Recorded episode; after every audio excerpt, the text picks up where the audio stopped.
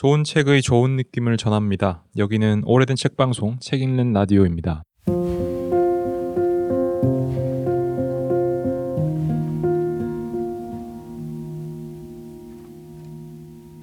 안녕하세요. 저는 가소로이고요. 여기 아키님과 어, 안녕하세요, 하밀님과 다 나와 계십니다. 민현님까지.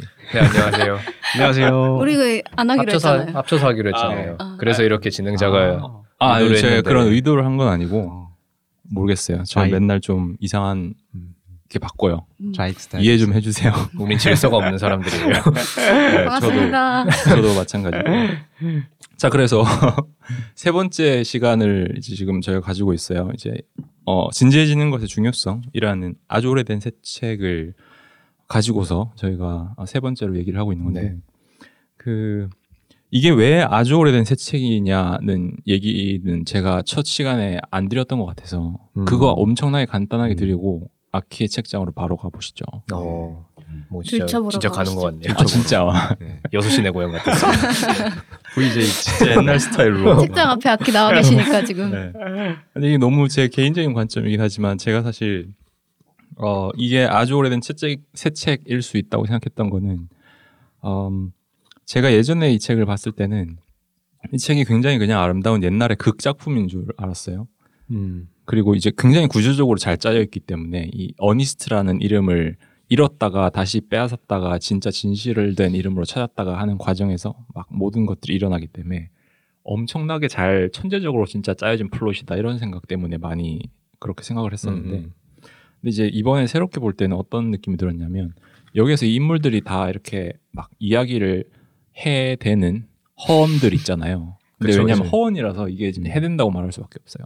그러니까 맞아요. 쉼 없이 뱉어대는 그런 헛소리들이 엄청 많은데 그런 것들이 이제 저희가 현실 속에서 그런 헛소리를 한다는 게 아니라 어쩔 수 없이 진실을 말 못하고 그런 식으로 둘러대는 상황들이 너무나 많은 것 같고 음, 음. 그러니까 사회를 어느 정도 많이 겪었으니까 지난 그 독서는 사실 학생 시절에 했던 것이고 음. 근데 그 진짜 사회를 맞닥뜨려 보니 이런 문학 작품에 진실이 깃들여 있다는 거를 거부할 수가 없는 것 같아요. 음. 맞아요. 그래서 지금 이 순간에 의미가 있다는 게 너무나 생생하게 느껴져서 여전히 새 책일 수밖에 없다 이런 생각이 들었어요. 음. 네. 정말 좋은 정리를 해주셨네요. 그러게요. 정확합니다. 네, 딱 그런 느낌이라서 이 책을 이제 가지고 그야말로 이제 말 그대로 새 책을 한 권 아마 아키님이 가지고 오셨을 테고 그런 네. 얘기를 한번 해보시죠. 네. 아키의 책장 앞에 나와 있는 아키입니다. 저희 네. 날씨는 어떤가요? 날씨는 되게 굳고요. 아 이제 봄 기운이 완연한데요. 굿담은 굳지만 봄 기운. 되게 아이러니가 넘치는 이 작품과도 네. 비슷한 날씨네요. 허언이 가득한 그런 날씨고 맞아요. 저는 진지해지는 것의 중요성 읽어 보니까 굉장히 유머와 재기가 넘친다. 음. 유머와 재기가 넘치는 드라마 같다 라는 생각이 들었고 오스카 와일드를 얘기할 때 저희도 앞서도 얘기했지만 유미주의 이런 표현을 쓰잖아요. 음. 그게 어떤 말인지 조금 알 것 같다는 생각을 많이 했고요. 음. 어, 이 작품이 그런 드라마 장르의 원조이기 때문에 막장 드라마나 연속극 이런 생각이 들지 않았나라는 생각이 들었습니다. 오늘 제가 소개할 새 책은 진지해지는 것의 중요성에서 이 앞서서 내용을 많이 얘기해 주셨는데 그 내적인 내용보다도 이 오스카 와일드라는 작가랑 희곡이라는 장르 두 가지를 따와서 연결을 시켜보려고 하고요. 오스카 와일드라는 작가를 찾아보다가 이제 마주하게 된 사실은 오스카 와일드 재판이라는 사건이었어요. 그 앞서도 계속 얘기했듯이 오스카 와일드가 이제 퀴어였고 동성애라는 성적 지향으로 인해서 재판을 받게 된 사건인데 당시 영국 사회에서는 동성애가 법적으로 금지되어 있어서 이 결국 혐의가 인정이 됐고 오스카 와일드는 강제 노동이 포함된 2년의 수형 생활을 했다고 해요. 음. 그리고 이 출감이 된 이후에 정신적, 육체적으로 완전히 망가져서 얼마 안 가서 사망을 하게 됐다라는 사건 사실을 저는 접하게 됐고요. 이번에 처음 안 사실이었어요. 음. 이렇게 오스카 와일드 재판이 동성애에 대한 혐오를 바탕으로 한 상징적인 사건으로 평가가 되더라고요. 음. 그래서 이걸 소재로 연극을 만들었던 현대 연출가와 극단이 있습니다. 바로 그 모이세스 코프먼이라는 연출가와 그의 극단 텍토닉 시어터 프로젝트라는 음. 극단인데 이들의 작업 방식이 굉장히 독특한 게 특정한 사건을 둘러싸고 사람들이 실제로 나누는 대화를 기록해서 그거를 희곡으로 편집을 하고 이걸 무대 위에 올리는 방식이에요. 그래서 다큐멘터리 희곡, 다큐멘터리 연극이라고도 좀 부를 수 있을 것 같고 결과적으로는 앞서서 얘기했듯이 여기 이 오스카 일드의 작품에 나와 나오는 인물들도 자기들이 어떤 말을 막 내뱉는데 그 안에서 어떤 진실이 보이잖아요. 그것처럼 실제 사람들의 일상 대화를 기록해서 그거를 희곡으로 써서 연기를 하기 때문에 정제되지 않은 말들 속에서 진실이 언뜻 언뜻 드러나게 되는 그런 걸 작품으로 연극으로 만들려고 하는 사람들입니다. 음. 이 모이세스 코프먼과 텍토닉 시어터 프로젝트가 그 재판을 소재로 만든 작품은 거대한 외설이라는 작품이고요. 음. 그때 실제 재판 기록에 적힌 그 현장의 다양한 사람들이 실제로 내뱉었던 그 말들을 희곡으로 써서 무대에 올렸다고 해요.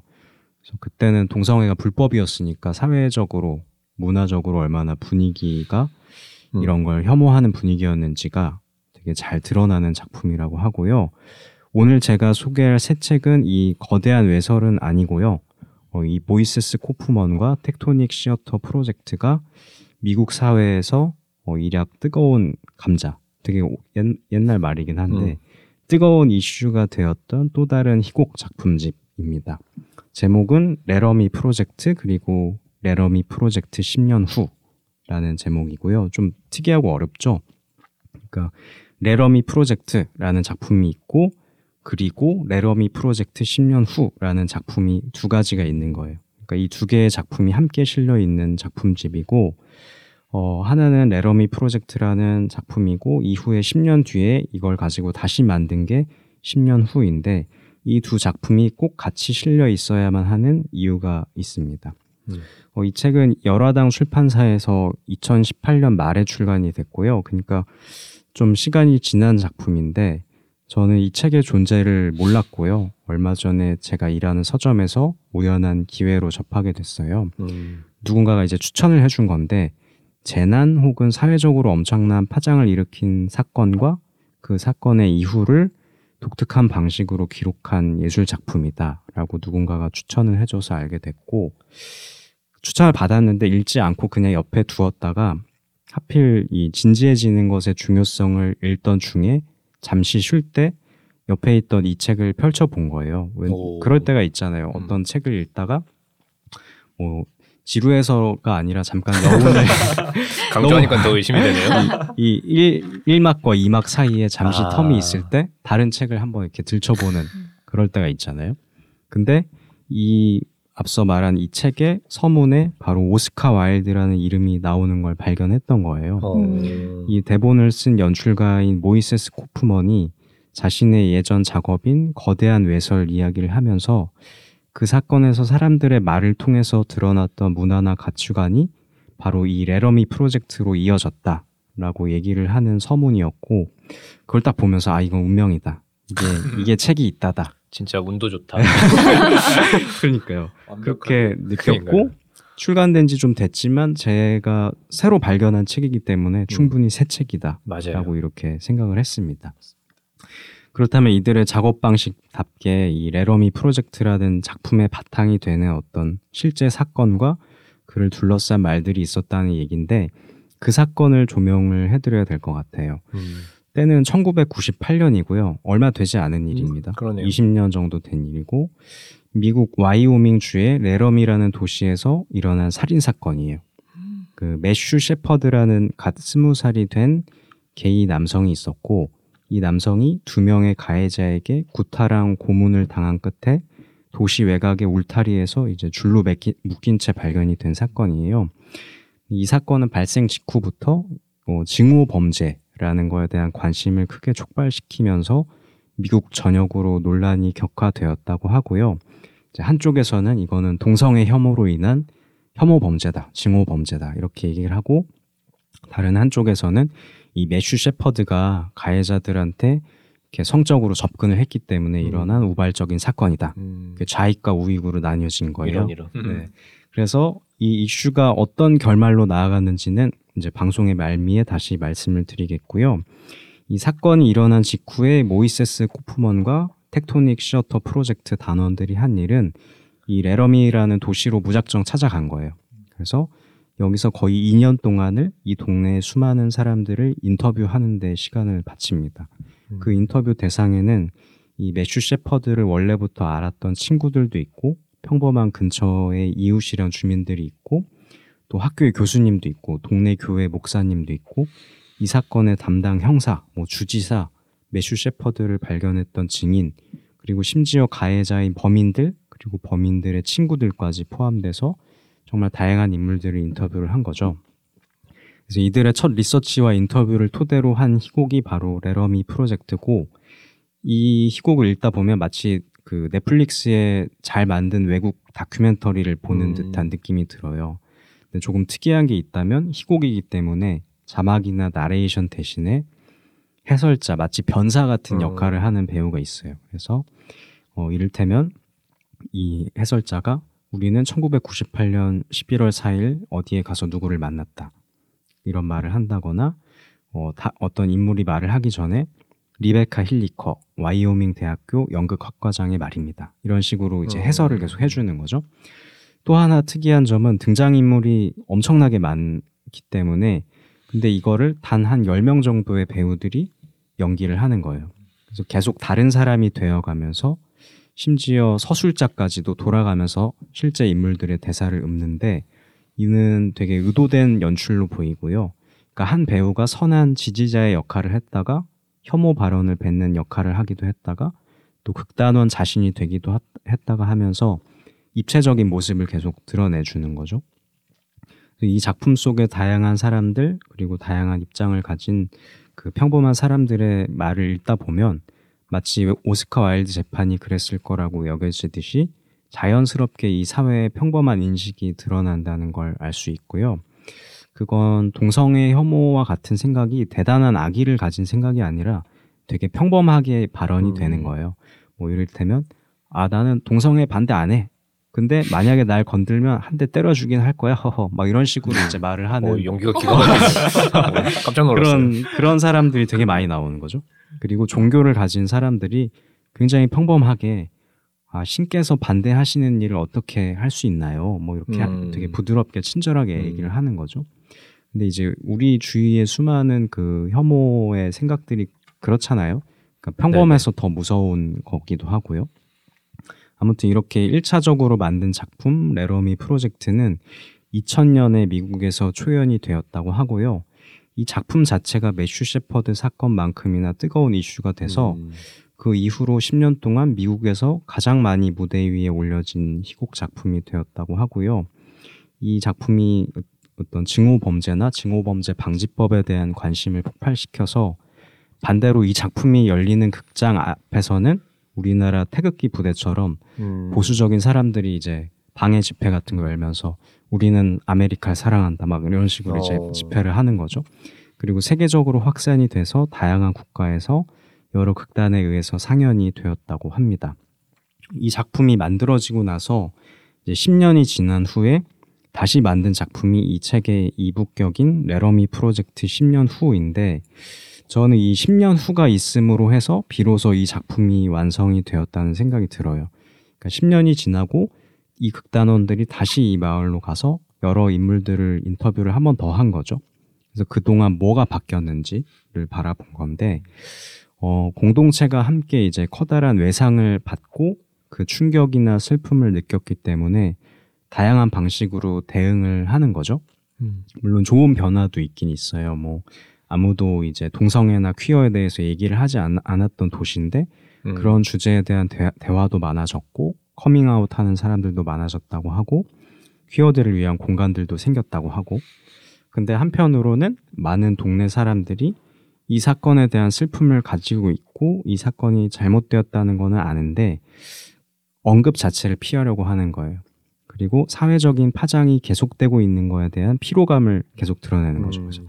아 이제 좀 그만하고 음. 살 사람은 좀 살아야지 음. 이런 식으로 말을 하고 또 더 깊이 들어가다 보면 여전히 이 사건이 동성애 혐오에서 비롯된 사건이라는 거는 잘 인정을 안 하려고 해요. 이를테면 아 그거 되게 몹쓸 짓이긴 했는데 그걸 또 동성애 혐오니 하면서 끌고 가는 거는 특정한 성향의 사람들이 이걸 자기가 이용하는 거야. 뭐 이렇게 아. 말을 한다거나요. 그리고 어느 순간부터 가짜 뉴스가 팽배하게 시작 시작을 하는 거예요. 그러니까 이 사건이 사실은 마약 때문이었고 그 다른 것보다 그들이 약간 마약에 취해서 벌여진 일이고 사실 그 실제 경찰 기록에서는 마약에 대한 검출된 게 하나도 없었거든요.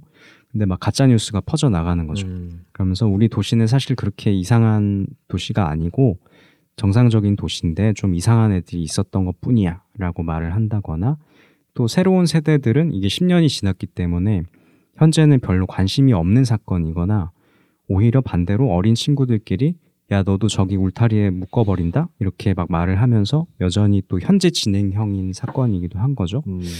여기서는 마치 그 세월호 사건 같은 게 떠오르기도 하는 것 같아요. 그러니까 음. 세월호 사건도 정치적으로 보수적인 사람들도 웬만하면 그게 잘못된 일이고 국가적인 실패라는 사실을 알긴 아는데 한편으로는 그 사건을 계속 얘기하는 것 자체에 대해서 이제 그만 좀 하자. 음. 살 사람은 좀 살자. 음. 이런 말을 하잖아요.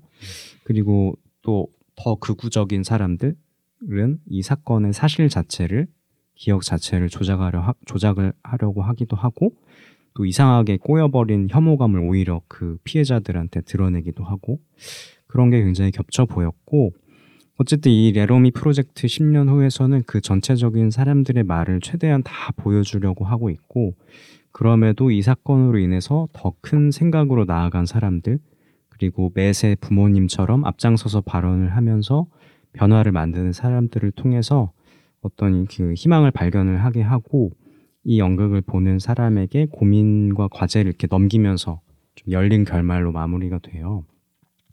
그리고 앞서서 그 매슈 셰퍼드 사건이 어떻게 귀결되었느냐에 대해서 나중에 말씀을 드리겠다고 했는데 음.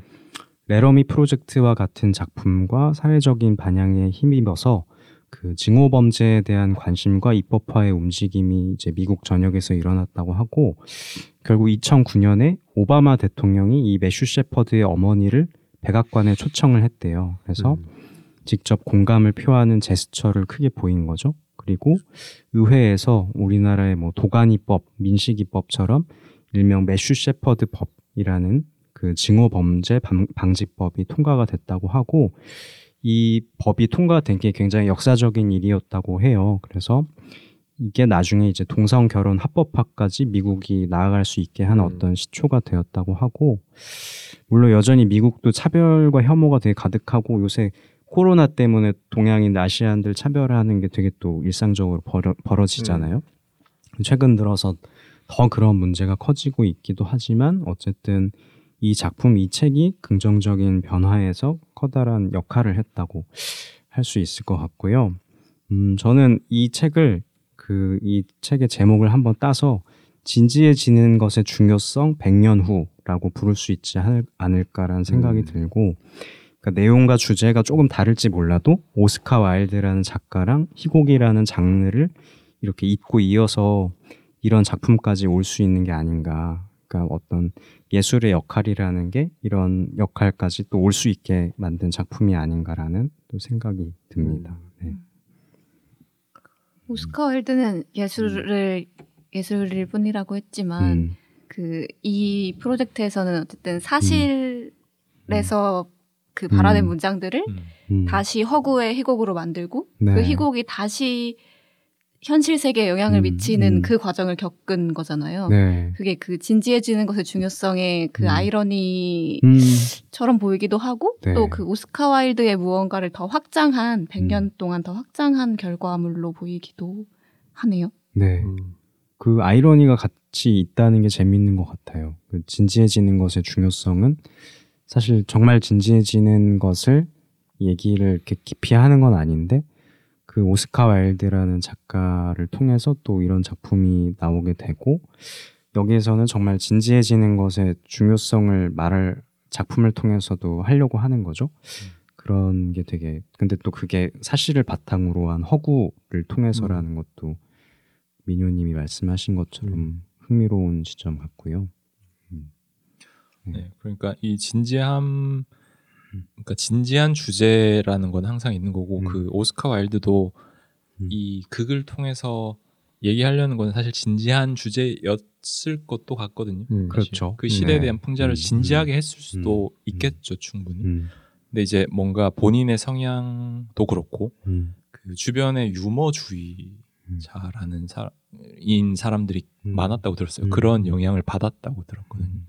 그래서 이거를 풀어내는 방식에 있어서 뭔가 본인이 더 촌철살인의 음, 어, 영향을 발휘할 수 있는 음. 방식이었을 것 같고, 음. 근데 어쨌든 그런 정신이라고 해야 될까? 음. 그런 것들은 이제 엄청나게 영향을 많이 미쳐서 음, 그러니까 지금까지도 직간접적으로 이런 식으로 음. 계속 영향이 이어지는 게 아닌가 싶기도 네. 하고요. 음. 음.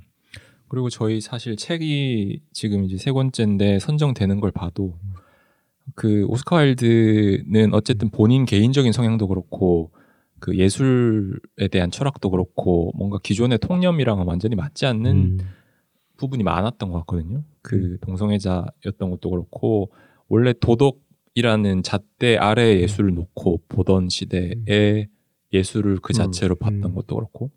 그래서 이제 그런 류의 좀 어, 좌우로 말하자면 좌익적인 음, 지금 내용이 계속 들어오는 것 같아요. 저희가 음. 선정하는 책을 봐도 그러게요. 음. 네, 어. 그런 느낌이 드네요. 음. 그게 약간 뼈대처럼 음. 스며 있는 것 같기도 하고 음. 음, 그래서 흥미로운 것 같아요. 근데 작품의 결말은 상당히 우익적이잖아요. 음. 어. 어떻게 보면 음. 어니스트라는 그 아버지의 이름, 어. 아버지의 이름을 음. 그대로 받아왔다는 것 그 자체로 음. 성공을 하는 거잖아요. 음. 근데 그게 좌익적이라고 보고 오스카 와일드적이라고 본다면 그 잭이라는 이름을 가지고도 성공을 해야 될 것 같은데 음. 되려 성공의 결말은 그 기존의 관습, 어. 기존의 질서, 기존의 이름 그걸 다시 얻음으로써 성공을 하게 되는 부분들 이런 음. 것들이 굉장히 우익적이라서 저는 결말을 보고 왜 어. 이런 작가가 이렇게 썼을까라는 생각을 했었거든요. 그게 어떻게 보면 한 번 더 비꼬아서 그걸 어. 그런 걸 보고 오스카 와일드는 이 작품을 보고 이걸 보는 사람들이 즐거워하는 걸 보면서 음. 어그 뒤에서 또 낄낄대고 있겠구나라는 생각을 음. 하는 반면에 음. 아 이 시대에는 이 정도가 한계였나? 음. 라는 생각도 하는 부분들이 있었고 그래서 그 100년 후라는 말씀을 해 주시니까 음. 지금 오스카 와일드가 만약에 음. 다시 이 작품을 쓴다 라고 했을 때 결말을 어떻게 바꿀까 음. 아니면 그대로 갈까라는 것도 약간 좀 음. 궁금해지는 그런 부분이 있는 것 같아요. 그 되게 정확한 것 같습니다. 그러니까 뭐 단순한 문장이라도 되게 중층적인 것 같아서 음. 오스카 와일드가 쓰는 말은 뭐 중요한 일일수록 뭐 진지함보다 뭐 형식이 중요하다 이런 대사도 있는데 그런 것도 몇 번 곱씹어 봐야 좀 이해가 되는 것 음. 같기도 하고 아, 그리고 저는 그 존 워딩과 앨저넌의 관계도 약간 음. 좀 그게 숨겨져 있다는 느낌도 좀 들었어요. 어떤 두 어, 사람의 그러네요. 어- 음. 사실 되게 동성애적인 관계일 수도 있겠다. 그러니까 앨저넌이 저는 되게 질투한다는 생각이 음. 많이 들었거든요. 어 맞아요. 쫓아왔을 존 때는. 진짜 그런 네. 느낌이 있었어요. 그래서 그런 것들도 이렇게 그 당시라서 깊, 더 노골적으로 드러내진 못했지만 뭔가 이렇게 숨겨져 있지 않을까 음. 그런 생각도 좀 들어요. 그 그쵸. 결말처럼. 음.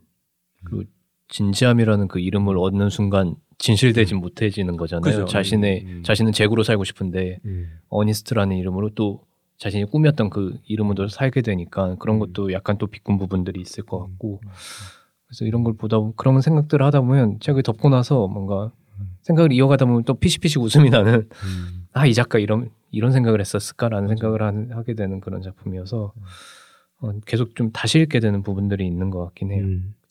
그 어니스트가 사실은 본명이 아니라 세례명인 것까지 음. 생각하면 더 복잡해지는 거죠. 그렇죠. 그런 식인 것 같습니다. 굉장히 끄집어낼 얘기가 엄청나게 많은 것 같고 이 책은 되게 흥미로운 것 같아요. 음, 그러니까요. 뭔가 그런 어, 성 정체성을 음. 매개로 한 이런 사건이 이제 오스카 와일드랑 연관지어서 미국의 어딘가에서 막 일어나고 이런 게 음. 연극으로 올려지고 막 이런 것들이 음. 되게 음. BTS적인 부분도 있는 것 같은데 BTS는 성공의 비결 뭐 이런 거 물어볼 때 음. 항상 우리가 하고 싶은 걸 했다, 어. 우리가 하고 싶은 예술을 했다라고 하잖아요. 그렇게 해서 성공을 했는데 사람들은 음. 그걸 통해서 그 성공이 낳은 사회적 파장이라든지 음. 우리 예술적 그런 발전이라든지 음. 이런 것들을 또 얘기하잖아요. 음. 확장해서 음. 그런 거랑 좀 비슷한 것 같아요. 음, 오스카 와일드도 그냥 난 예술을 위한 예술을 했어라고 음. 하고 작품을 아. 냈는데 그 작품이 이어지고 이어지고 이어지고 하다 보니까 음. 사회적으로 이런 파장을 일으키고 음. 또 새로운 작품도 만들어내고 이런 부분들이 음. 어, 뭔가 예술이 가진 어떤 힘을 음. 볼수 있는 부분인 것 음. 같기도 하고 음. 예술에 굳이 어떤 메시지를 넣거나 이런 것들이 굳이 필요한가라는 생각도 음. 하게 되는 부분이 있는 것 같아요. 그러면 이제 순수한 거에 힘이 엄청 세다 이런 생각. 음. 과학도- 저희, 처럼 어. 책 읽는 라디오처럼 아 저희도 순수해요. 그렇죠. 우리는 음. 책 그죠. 읽는 정말 순수하잖아요. 정말 순수하죠. 음. 이보다 더 순수할 수 있나 싶은.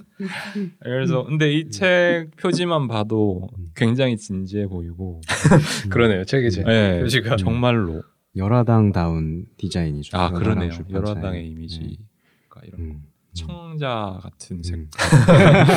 그러네요. 음.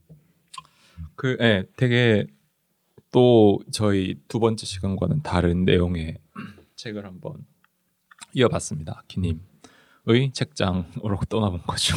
진짜 다양하네요. 진짜. 예, 다양하게 이어지고 있는데 이제 이렇게 해서 제가 아까 얘기를 드렸지만 뭔가 관습을 타파하는 그런 성향이 쭉 이어지는 것 같은데 그 민효님의 책은 어떤 거일지도 궁금하기도 하고 어떤 맞아요. 것일지 그거를 이제 다음 주에 들으시게 될 것 같습니다. 네. 그러면 오늘 방송은 여기까지 하고요. 다음 시간에 다시 찾아뵙겠습니다. 요 방송은 네이버 오디오 클립과 요 방송 제요 방송이라고 해요. 귀엽네요. 그거. 네이버 오디오 클립과 팟캐스트 앱, 스포티파이 앵커 앱, 유튜브에서 만나실 수 있습니다. 방송에 대한 의견과 메시지는 네이버 오디오 클립과 유튜브 채널에 올리실 수 있습니다. 구독과 좋아요도 부탁드립니다. 지금까지 책 읽는 라디오 책이 있다였습니다. 감사합니다. 감사합니다.